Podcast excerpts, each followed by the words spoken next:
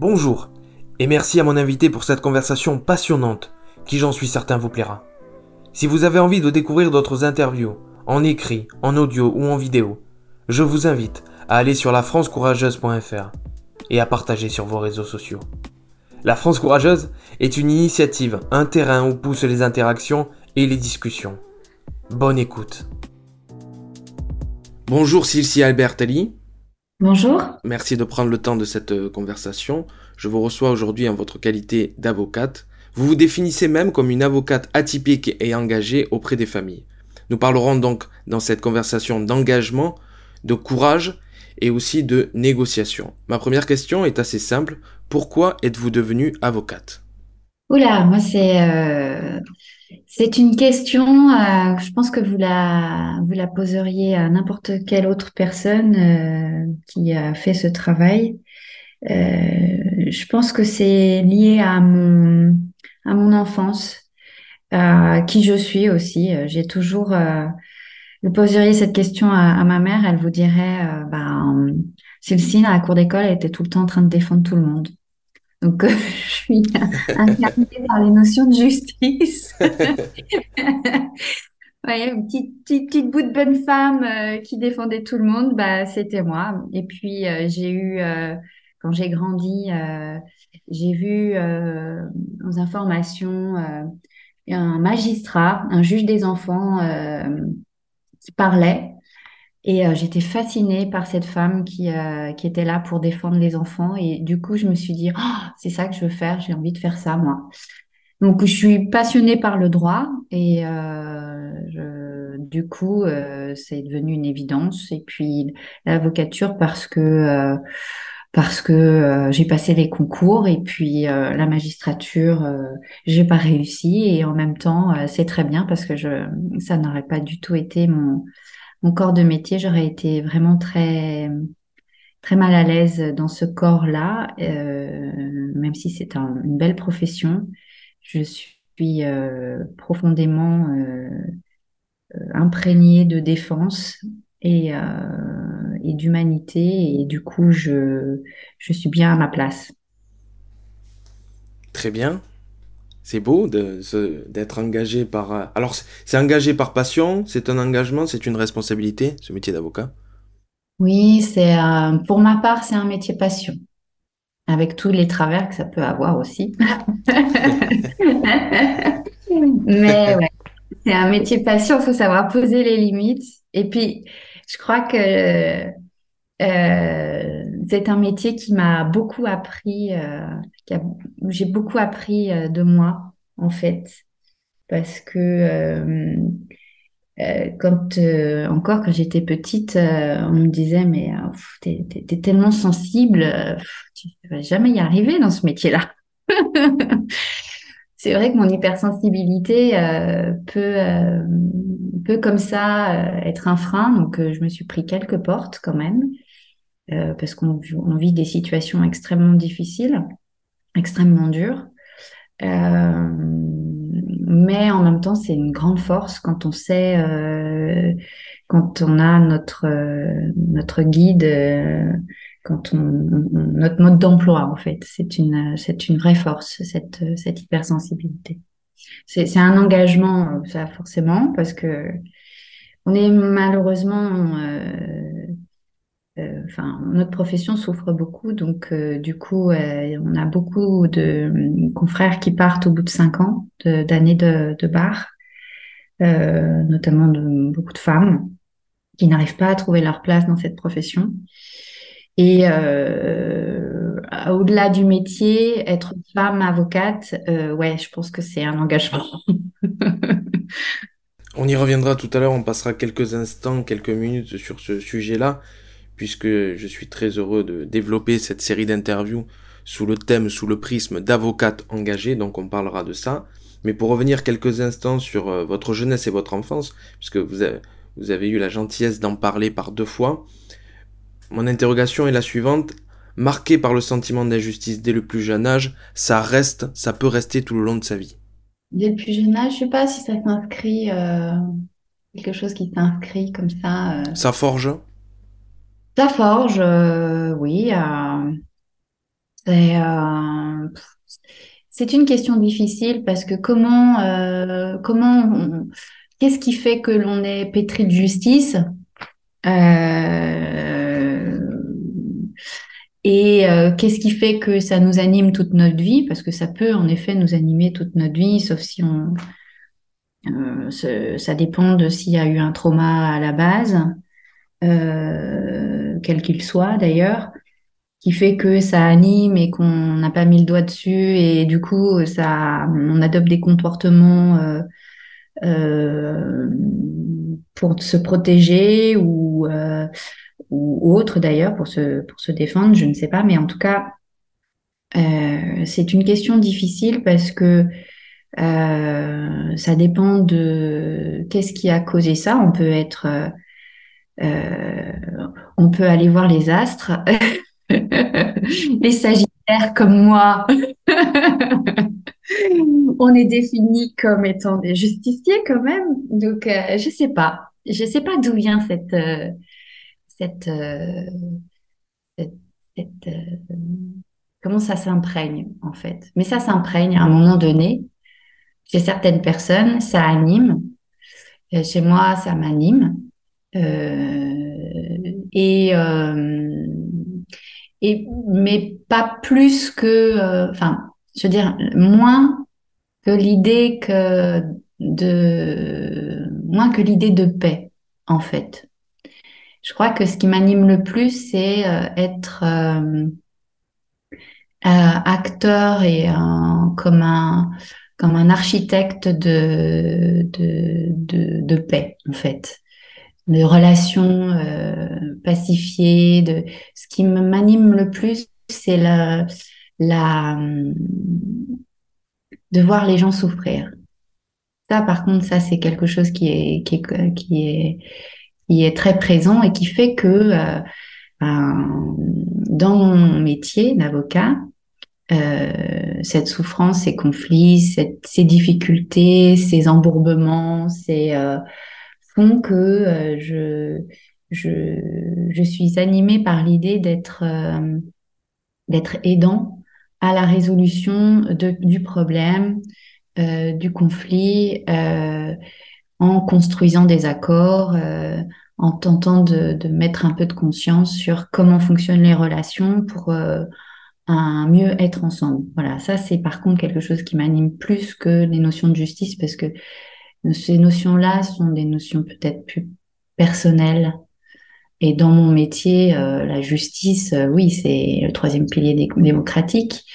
C'est un, facteur de régulation des relations sociales et c'est important. Euh, c'est plus qu'important d'ailleurs, c'est essentiel dans notre société que de pouvoir avoir un, un, quelque chose qui régule les, les conflits et les relations sociales et qui dit le droit, qui pose des limites. Euh, mais dans mon travail, ce qui euh, m'anime, c'est plutôt euh, faire en sorte que ce soit beaucoup plus euh, pacifié dans nos relations avec les, gens et euh, dans le couple, notamment au sein de la famille, et ce, dans l'intérêt des enfants. parce que ce qui me me touche le plus, c'est ce sont eux. C'est l'avenir de notre de notre société. Ce sont les enfants d'aujourd'hui, sont les les parents de demain. Et euh, c'est ce qui me ce que j'aimerais en tout cas et, apporter ma pierre, c'est euh, sur le fait de euh, faire en sorte que ces enfants bah, grandissent malgré tout dans les meilleures conditions possibles pour faire des, des hommes et des femmes acteur d'une société euh, de, de, de changement, d'évolution, de sérénité, de voilà. Et pour arriver à ces avancées-là, j'ai cru comprendre qu'il y avait une méthode particulière propre à vous, la discussion, la négociation. Oui, alors dans mon métier, je fais euh, donc je pratique euh, bien entendu euh, mon métier dans, au service des familles, comme vous l'avez dit. Et euh, donc, euh, je suis casque bleu de, des conflits, dans les conflits familiaux. C'est joli ça. Oui. euh, et, du coup, pour arriver à cet idéal, voilà, comme je, que j'ai présenté, j'ai beaucoup développé mes compétences relationnelles.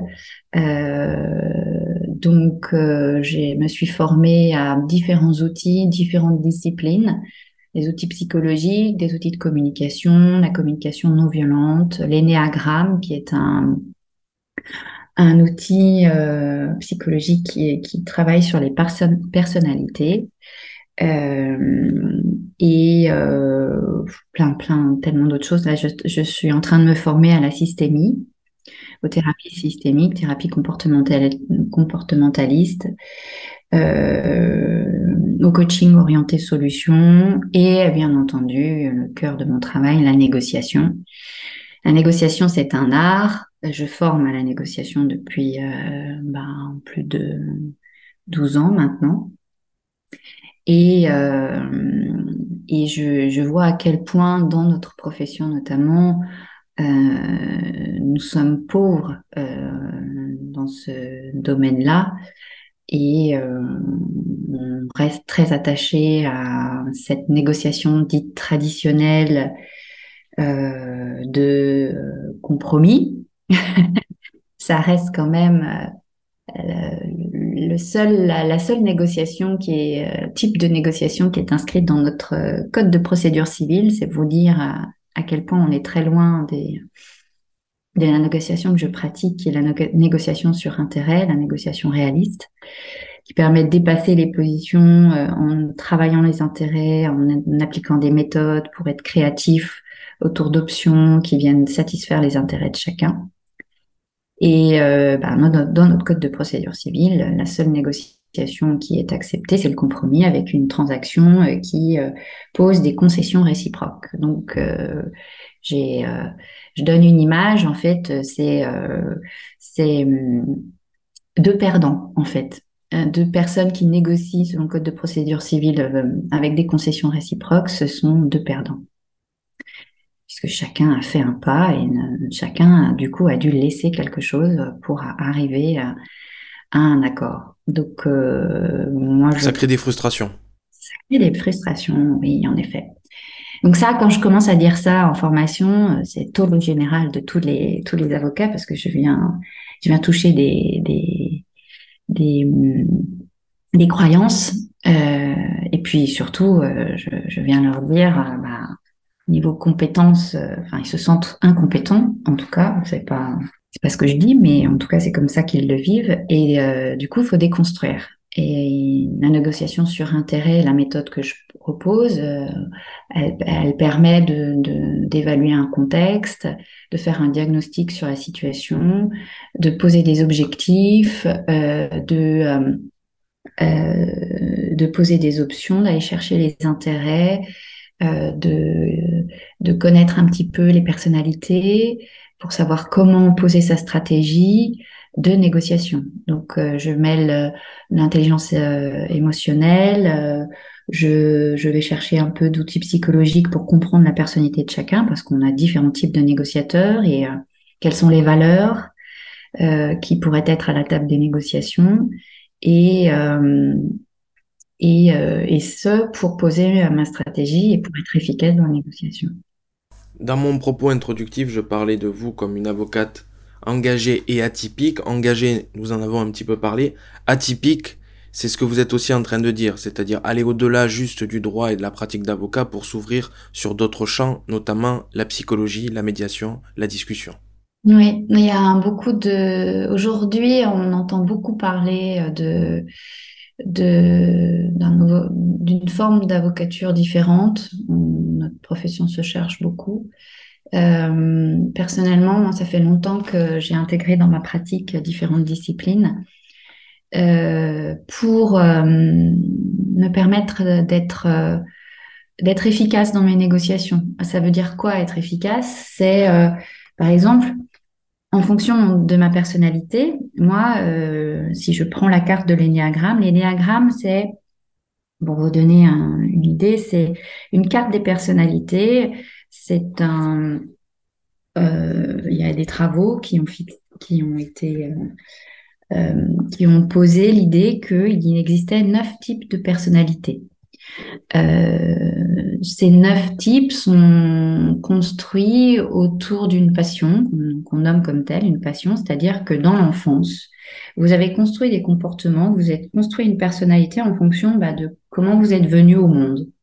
Est-ce que et, comment les choses euh, et, l'environnement, en fonction de votre environnement, en fonction de vos parents, euh, de, euh, de plein de choses. Et euh, tout ça a interagi et vous vous êtes construit une personnalité en fonction de, de, de, ce contexte qu'on appelle... et il y a quelque chose qui anime, il y a une essence qui anime, qui donne une direction en fait, et qu'on nomme comme étant la passion. Et des neuf types, euh, le, par exemple le type 1, que je suis, qui est perfectionniste. Le type 1, euh, ce qui l'anime, euh, ce qui anime sa personnalité, c'est la colère. C'est-à-dire que tout son comportement est construit autour d'une seule idée ou passion, c'est d'éviter la colère parce que euh, la colère, c'est euh, c'est peut-être pas bien, j'en sais rien, mais en tout cas, c'est c'est comme ça que le, perfectionniste vit euh, vit ce sentiment-là, cette émotion-là. Et donc, il va construire plein de comportements pour éviter la colère. Ce qui ne veut pas dire qu'il n'est jamais en colère. ça ne veut pas dire ça du tout. ça serait trop facile. Ça, c'est trop facile. Euh, mais le problème, c'est quand il se met en colère, le perfectionniste, eh ben, il ressasse, il rumine, il aime pas ça, en fait. C'est euh, quelque chose qui le ronge complètement. Donc, euh, et vous construisez plein de comportements pour éviter cette colère-là. donc, dans ce cas, dans mon cas là, le perfectionniste, si je reviens à la question par rapport à la négociation, et euh, le, perfectionniste est très jugeant. Et ça se sent même dans son verbatim, c'est-à-dire que dans les mots qu'il emploie, la manière dont il s'exprime, on ressent le reproche et le jugement. On le sent. Et donc, euh, euh, quand on travaille en égo, et le travail que j'ai fait par exemple sur moi, c'est de faire en sorte, quand j'ai bien identifié mon, type de personnalité, c'est de faire en sorte que ça ne soit, moins, soit le moins présent possible. Parce que l'idée est de co-construire une relation avec euh, l'autre et notamment mon confrère, par exemple. Et si je suis jugeante, si mon ego est trop présent dans la négo, ça va être euh, très très compliqué euh, de pouvoir co-construire avec l'autre. Donc, toute l'idée et toutes ces formations m'ont permis d'acquérir euh, des compétences de, sur le savoir-être pour être efficace dans la négociation et permettre la co-construction, peu importe qui j'ai en face, peu importe qui je suis. Voilà. C'est de faire en sorte d'être euh, au service de l'accord et de la construction de cet accord. C'est très intéressant. C'est pour ça que c'est engagé. et atypique. Et atypique. Atypique aussi parce que je suis euh, neuroatypique. Donc euh, j'ai une vision globale, euh, j'ai une hypersensibilité, j'ai un foisonnement de pensée. voilà, c'est aussi ça, c'est ce que je suis. Et j'ai beaucoup de clients qui sont neuroatypiques que j'accompagne. On n'accompagne pas les neuroatypiques de la même manière parce qu'ils ont une approche de la, ils ont besoin de sens en fait. Neuroatypique, la, le principal caractère qui peut être commun, c'est ça, c'est la notion de sens. Et, euh, et on est dans un système judiciaire très complexe qui parfois, même très souvent, n'ont pas de sens, n'a pas de sens. et donc, euh, toute tout mon travail, c'est aussi apporter de la conscience, de la lumière, de la compréhension euh, pour ces personnes-là par rapport à ce, à ce système-là. Et c'est aussi euh, bah, ce qui fait que je suis atypique. Déjà, je le suis. Et puis en plus, j'accompagne des, des neuroatypiques euh, euh, beaucoup dans mon, dans mon activité professionnelle. Je suis donc très curieux et intéressé de connaître votre définition du courage. On en parlera en fin d'interview. Je reviens quelques instants sur la négociation et sur la pratique de, la discussion. J'avais noté pour préparer cette interview une, phrase, une citation de Nelson Mandela qui, dit, qui, dit, qui a dit Aucun problème n'est si profond qu'il ne puisse être surmonté. Compte tenu de la volonté de toutes les parties, par la discussion et la négociation, plutôt que par la force et la violence. Pratiquer le droit, être avocate, c'est aussi lutter contre ça, la force, la violence Oui, c'est... Euh, en fait, c'est comme je le pratique, le droit n'est qu'un... Pour moi, le droit n'est qu'un outil. C'est... Euh, un moyen, un levier. Voilà, c'est... Je suis dans... J'ai un moteur d'une d'une d'une Formule 1 euh, bah, ça va être euh, le, le, guide euh, pratique, le mode d'emploi du moteur ou de la voiture. Ça va être ça, en fait. Après, il y a toutes les spécificités de chaque pièce qui font que ben, tout l'ensemble fonctionne. donc, quand je, je, travaille à la recherche d'un accord, notamment lors d'une séparation, par exemple, ce qui m'importe, c'est de aussi comprendre euh, ben, quels sont les besoins, quelles sont les attentes, quels sont les intérêts, quelles sont les préoccupations, quelles sont les valeurs de l'ensemble des acteurs, euh, de monsieur ou de madame, ou de madame et de madame, peu importe. Euh, aujourd'hui, on a tous les types de couples et on accompagne tous les différents types de couples qui peuvent exister. Même la, même le polyamour. voilà, on voit de tout et on accompagne toutes les situations. Et l'idée, c'est d'être le plus proche de la situation des gens, de ce qu'ils vivent, de comment ils le vivent, sans reproche, sans critique, sans mettre de notre jugement. C'est vraiment de les comprendre pour les aider à trouver par eux-mêmes la solution. Donc moi, je suis pas là pour dire c'est comme ça en fait que vous devez vous séparer, vivre, penser, ressentir. Euh, euh, non, j'ai un mode d'emploi. C'est par exemple dans le cadre d'un mariage et une séparation, un divorce. C'est mon mode d'emploi. Pour divorcer, il faut répondre à telle et telle question au sujet des enfants, au sujet du patrimoine, au sujet de la prestation compensatoire, au sujet du nom. Voilà, on a des items, on doit répondre à ces items. Maintenant, ce qui m'importe, c'est comment on y répond pour vous. Et euh, il y a plein de solutions. D'un problème, on peut, euh, on peut, peut, naître différentes solutions. Et toute l'art, c'est de pouvoir créer avec ces personnes, les aider à créer par eux-mêmes leur solution, pas celle qui est euh, construite parce que j'ai de l'expérience euh, et que en fait c'est comme ça qu'il faut faire. Euh, bah, la résidence alternée, c'est du vendredi au vendredi. Euh, non, en fait, c'est bah, qu'est-ce qui fonctionne dans votre situation à vous en fonction de vos enfants, pas en fonction de euh, grands principes qui seraient posés et qui évoluent en fonction de la société. On est passé de, de notamment pour les enfants, du principe de la résidence chez un des parents, on parlait de garde exclusive avant. Je vais vous dire à quel point les mots, rien que les mots sont violents. Garde exclusive. On est passé à des mots comme euh, a un principe de résidence alternée. Euh, là aussi, euh, tout est, il n'y a pas un modèle qui peut coller à, à, une situation. Donc, je rejoins complètement euh, Nelson Mandela. Il y a plusieurs solutions. Et moi, j'ai, ce que je dis, c'est que il y a, y a, y a pas de, euh, c'est pas un problème, une solution, c'est il y a plusieurs solutions à un problème. C'est la raison pour laquelle on parle de pratique du droit, parce que c'est une pratique. C'est une pratique, c'est ce sont des connaissances.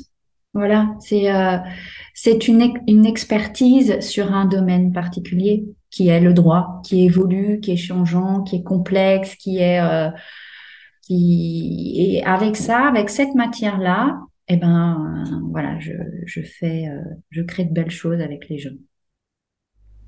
Est-ce qu'être une femme avocate, c'est aussi une autre sensibilité, une autre pratique du métier d'avocat? Est-ce que c'est différent? Est-ce que ça peut être différent? Je sais pas trop. J'ai, euh, il y avait une, une émission comme ça sur euh, Radio France euh, bah, avec la journée de la femme sur cette question-là. Est-ce que être femme bah, amène à ce qu'on ait une forme de pensée différente? J'ai trouvé le, podcast hyper intéressant. Je suis pas allée, j'ai pas eu le temps de le terminer, mais euh, il y avait toute une réflexion autour de ça. Est-ce que le fait d'être femme fait que on a une forme de pensée différente? Est-ce que le fait d'être une femme aujourd'hui fait que euh, j'ai une façon d'aborder euh, mon métier différemment? Je pense que c'est pas tant lié à la au genre.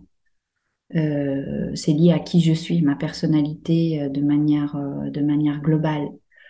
Vous avez des hommes, alors ils sont moins fréquents, notamment dans mon domaine d'activité, mais vous avez des hommes aussi engagés que, que des femmes dans notre activité professionnelle. Moi, je sais que pour moi, c'est euh, ma sensibilité et euh, la ouais ma sensibilité qui fait qui fait peut-être la différence en fait. Mon intuition. Euh, ça c'est sûr que j'ai j'ai d'ailleurs une médiatrice qui me l'a fait m'a fait un retour là-dessus. J'en avais pas franchement pris conscience. Dans le cadre d'une médiation J'accompagnais en tant qu'avocat euh, mon client à la médiation. Et on était du coup euh, bah, autour de la table, le médiateur, euh, les deux personnes qui, étaient des anciens concubins et les deux avocats. Et on avait réussi à construire une belle équipe de médiation avec entre, on est tous médiateurs par ailleurs, avocats et médiateurs. Et on avait réussi à construire une belle équipe. Et, euh, et le, dans le débriefing, le la médiatrice m'avait dit, c'est fou parce que vous arrivez un quart de seconde avant pour, pour interagir dans, le, dans, le, dans ce qui se passe à la médiation, pour euh, dénouer, pour pacifier, pour reformuler, pour euh, co-construire avant moi. Un quart de seconde avant moi. Je le, vous le voyez avant. Et euh, j'ai fait, ah bon, je, ne sais pas, je... mais peut-être que c'est ça, l'intuition en fait. Je sais pas. Oui, il y, y, a très certainement autre chose. Et puis, on a le sentiment que la période aussi a changé. Je me rappelle, il y a quelques, quelques années, on parlait beaucoup pour cette pratique-là, voire pour les figures qui représentent médiatiquement et pour, euh, pour la, plupart, la plupart des gens, les avocats et les avocates, avec un langage plutôt euh, animalier. Je me rappelle même d'un livre sur un avocat qui s'appelait euh, Bête Noire, un avocat qui est devenu maintenant euh, ministre de la Justice, mais au-delà de ça, voilà, je, il y avait quand même un discours un peu animal, un peu brutal, la, la, la bête la bête noire, la bête de scène, avec tout, tout, le, tout le corpus de mots qui, qui va avec, alors qu'aujourd'hui, on a le sentiment qu'on peut pratiquer différemment, avec une sensibilité, avec une autre approche. Peut-être que la période actuelle demande et nécessite aussi un champ de façon de faire beaucoup plus élargi qu'avant. Oui, c'est sûr. On parle d'hybridation aujourd'hui. Euh, on se, c'est le mot. Euh, il y a un article dans le village de la justice qui a parlé de une philosophe qui a parlé de, cela, mais ce qui est très, euh, comment dire, qui qui, qui s'inscrit dans, dans dans notre société, pas forcément à notre, à notre activité professionnelle, mais on parle d'hybridation. Aujourd'hui, vous avez des, des, euh, des RH qui intègrent dans leur pratique, d'ailleurs je, forme à l'EM Lyon, euh, les étudiants et euh, dans le management, vous avez beaucoup, beaucoup de formations autour de l'intelligence culturelle, intelligence émotionnelle, et donc on va intégrer les neurosciences dans, dans la formation de ces futurs managers pour ben, mieux, mieux manager les équipes et mieux, faire leur, mieux faire leur travail de, de, vivre ensemble dans une, dans une société. Donc euh, l'hybridation, oui, je pense que c'est la, c'est la, hum, comment dire, c'est la qualité qui est aujourd'hui attendue euh, dans tout type de profession et dans notre profession particulièrement. Après, euh, il y a aussi l'idée, parce que vous parlez de violence dans les mots animaliers, comme ça, les, Virilité, d'autres diraient aussi. Virilité. Il y a, y a aussi la croyance que pour être euh, entendu, il faut parler fort. ah oui. Et, c'est ancien. Hein. Et c'est oui, oui, oui, Et nos, événements de, de société aujourd'hui, euh, voilà, on est en plein dedans, hein, de grève de partout. Euh, et pour être entendu, il faut parler fort. Pour, euh, pour arriver à avoir gain de cause, il faut euh, avoir être dans un rapport de force. Euh, et vous avez tellement de, de, comment ça s'appelle, tellement d'exemples qui pourraient euh, corroborer et confirmer le fait que c'est le seul moyen et le meilleur moyen d'arriver à, à, ses fins. Euh, et ça, c'est très ancré. Hein. Moi, j'enseigne et je, pratique le, fait, dans ma pratique, si vous voulez, je ne suis pas un béni oui-oui. Parce qu'on nous colle l'image de, personnes très douces, je le suis. Hein, euh, Fragile même, des fois. On le rapporte, on le rapporte à la fragilité. Vulnérable. Toutes les personnes qui travaillent avec des outils de l'amiable, euh, ce sont des gens qui, euh, euh, qui, qui, sont dans cette veine-là, voire même parfois incompétents parce que parce qu'on va chercher ailleurs ce qu'on ne saurait pas faire par le droit. Enfin, non, ça c'est, ce sont des croyances limitantes. Ça parle beaucoup de des gens en, l'occurrence, de soi, mais, mais euh, en fait, euh, l'idée, c'est qu'on peut être tout à fait doux avec la personne, mais dur sur le fond. Je peux tout à fait être ferme et assertif, et d'ailleurs je le suis, c'est-à-dire que je, je, lâche rien en fait sur mon objectif, très pugnace comme, euh, comme Namna d'ailleurs, on l'a souvent dit. Je, je lâche rien, je vais jusqu'à mon objectif, mais je le fais à, sans être euh, obligé de passer par des, euh, des, comportements qui viennent briser les gens, en fait, euh, par des jugements, des insultes, des, des, des, des, des, choses qui ne, font que dénigrer la personne. Non, au contraire, je, je, reste ferme sur mon objectif et je n'ai pas besoin d'être dénigrant ou violent. Euh, jugeant ou, ou à amener à déstabiliser l'autre pour arriver à cet objectif-là. Mais il y a cette croyance. Merci Silsi d'avoir pris le temps de, de, nous avoir partagé toutes ces expériences. C'était vraiment très très très intéressant. Pour terminer, je vous pose la dernière question rituelle de l'interview La France Courageuse. Quelle est pour vous votre vision, votre définition du courage? Alors j'y ai beaucoup réfléchi parce que vous m'aviez annoncé le fait que je devrais répondre à cette question. Euh, la mienne serait de sortir de sa zone de confort. Mais en même temps, je ne sais pas, euh, ça parle aussi beaucoup de moi, mais est-ce que c'est vraiment une, forme de, une forme de courage? Euh, Parce que depuis toute petite, c'est mon histoire, c'est c'est tout ce que j'ai vécu. Euh, j'ai été toujours obligée d'être dans une autre, euh, de faire autrement, euh, de toujours faire attention à la relation, à, essayer de comprendre, à dépasser les problèmes. Donc, pour moi, c'est vraiment inscrit dans mon ADN et je le vis pas comme une forme de courage. Mais euh, parce que j'ai toujours été obligée d'aller euh, plus loin, euh, plus vite, mieux. Enfin, Donc, le courage, ce serait ça, sortir de sa zone de confort, parce que c'est c'est engageant, c'est ça fait peur, c'est déstabilisant et et, et c'est pas c'est pas simple. Après, est-ce qu'il y en aurait d'autres sûrement, mais c'est ce qui m'est venu, euh, sortir de sa zone de confort. Euh, c'est une forme euh, de courage. Après, je n'ai pas une grande, je suis pas une grande manifestante parce que euh, j'ai pas du tout de vocation politique.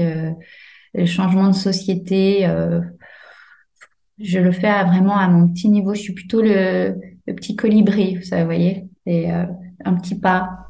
Pour, Votre euh, animal totem. Voilà, c'est mon animal totem, le petit colibri. Et faire un pas, faire en sorte que peut-être tout le monde puisse se faire ce pas-là. Voilà. Je ne sais pas si j'aurais pu me, faire euh, l'abolition de la peine de mort. Enfin, il y a des grandes batailles comme ça.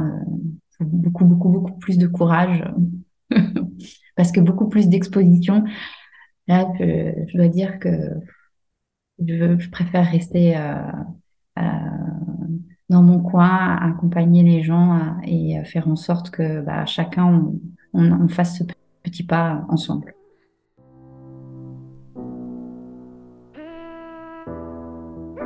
Si vous avez envie de découvrir d'autres interviews, en écrit, en audio ou en vidéo, je vous invite à aller sur lafrancecourageuse.fr et à partager sur vos réseaux sociaux. La France Courageuse est une initiative, un terrain où poussent les interactions et les discussions. A très bientôt pour de nouveaux invités et de nouvelles interviews.